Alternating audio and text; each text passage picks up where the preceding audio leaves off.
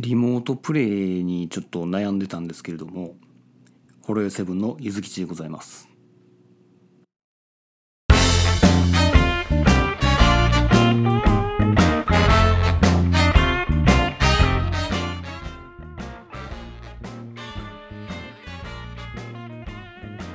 ？PS ビータ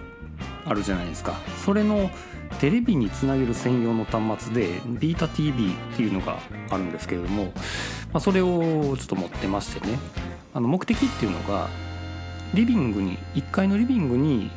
プレステ4があるんです。で2階にも一応テレビがあるんですけれどもあんまりリビングでプレステ4ができないので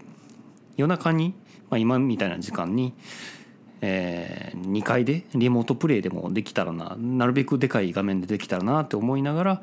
えー、考えてたのがそのビータ、T えー、ビータ TV でリモートプレイっていうのができるので、まあ、それで大画面で、えー、PS4 のゲームを2階でもできるようにしたいなって思って買ったんですけどでまあ一昔前はちょっとあの w i f i の電波が弱くて結構あのブツブツ途切れがち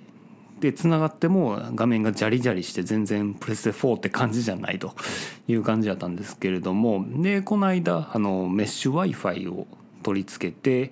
えー、これで解決するだろうなと思っててでその時はもうちょっとビータ TV を若干ちょっと使うのやめててあの Mac とかで、えーと、リモートプレイをやってたんですけれどもそそれ自体はそんなに悪くなかったんですけどね。でまあでもせっかくやからあのこのでかい画面でやりたいなと思ってビータ TV をまあ改めて使おうかなと思っていろいろ試してみたんですけどもなぜかあの動きの悪さがまあ目立つということでなんでやろと。で何ですかね。調べてみたらあの、まあ、下のプレステ4もあの無線でつながってたんですでビータ TV も無線でつながってるあまあ確かに全部無線同士やったらいかにメッシュ w i f i といえどもちょっと品質悪いんかなとか思って、えー、PS4 Pro もビータ TV もあの有線でつなぎました。まあ、あの有線とは言いつつも1階と2階はそのメッシュ w i f i のサテライト同士でつながってるんで実質まあ有線無線有線みたいなそんな感じのつながり方なんですけどもそれでも品質はあの強くはなるだろうと思ってそれつないだんですけどどうもなんですかね変わってない。あのジャギジャギの画面が全然変わってなくて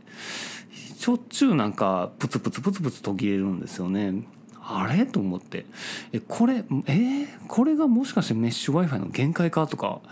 思ってたんですけれどもでまあいろいろネットで調べるとですねあのこういう検索結果がありましたこれ価格 .com のあのビータ TV の、えーまあ、口コミというかあ、まあ、口コミですねにここにあの明確に答え書いてあったんですよ。これがねあのプレステ4側の設定にあのリモートプレイ接続設定でその中にプレイステーションビータと直接接続するっていう項目があるんです。でこれがどうもあの初期値としてはオンになってるんですね。でこれどういうことかっていうとあの要は無線 LAN の機械を通さずにも直接プレステ4とビータをつなげる専用の無線でつなげるみたいな動きをしてるみたいなんです。確かにって思って要はあのビータ TV であのまあ、有線 LAN つなげてあのメインメニューの左上にあのネットワークの接続のアイコン出てくるんですけど、まあ、有線でつながったら有線のアイコンになってるんですよ。でもリモートプレイを始めたらあの急に無線マークに変わるんですね。えー、って思ってあだからこれかという感じででそれで解決してあのでこのビータと直接接続するっていうこのチェックをオフにすると要は普通にあのインフラモードというかあの普通のその今つながってる、えー、通信経路でつなぎに行ってくれるということででそれで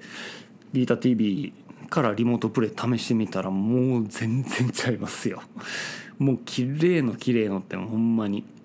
あの2階のちょっとテレビがあの 4K じゃないのであのそんなに画質としてはもうこここれがマックスかなって思うんですけどまあまあそれでも普通にあのサイバーパンクがあのそんなラグも気になることもなくあの使えるようになりました。いやーこれ結構長かったですよ。これ分かるのに。誰が分かんねんっていう話ですよね。まあ確かになんかあのプレスビータとか PSP とかってあの結構インフラモードとアドホックモードとかって分かれてましたよね。なんか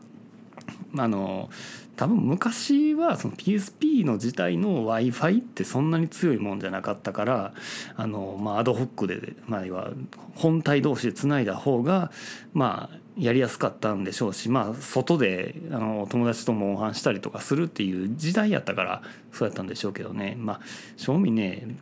あのまあそれこそ PS ビータ TV で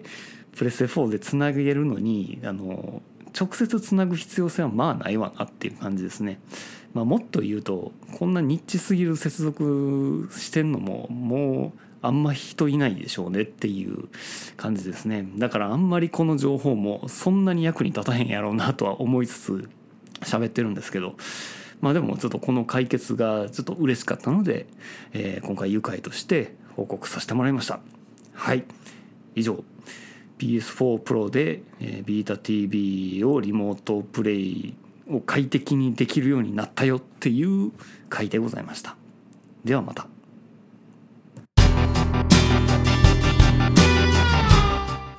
ほろよいセブンでは皆様からのお便りをお待ちしております。ツイッターからは「ハッシュタグほろよいセブン」シャープ HOROYOI7 メールではラジオドットほろよい7アットマーク gmail.com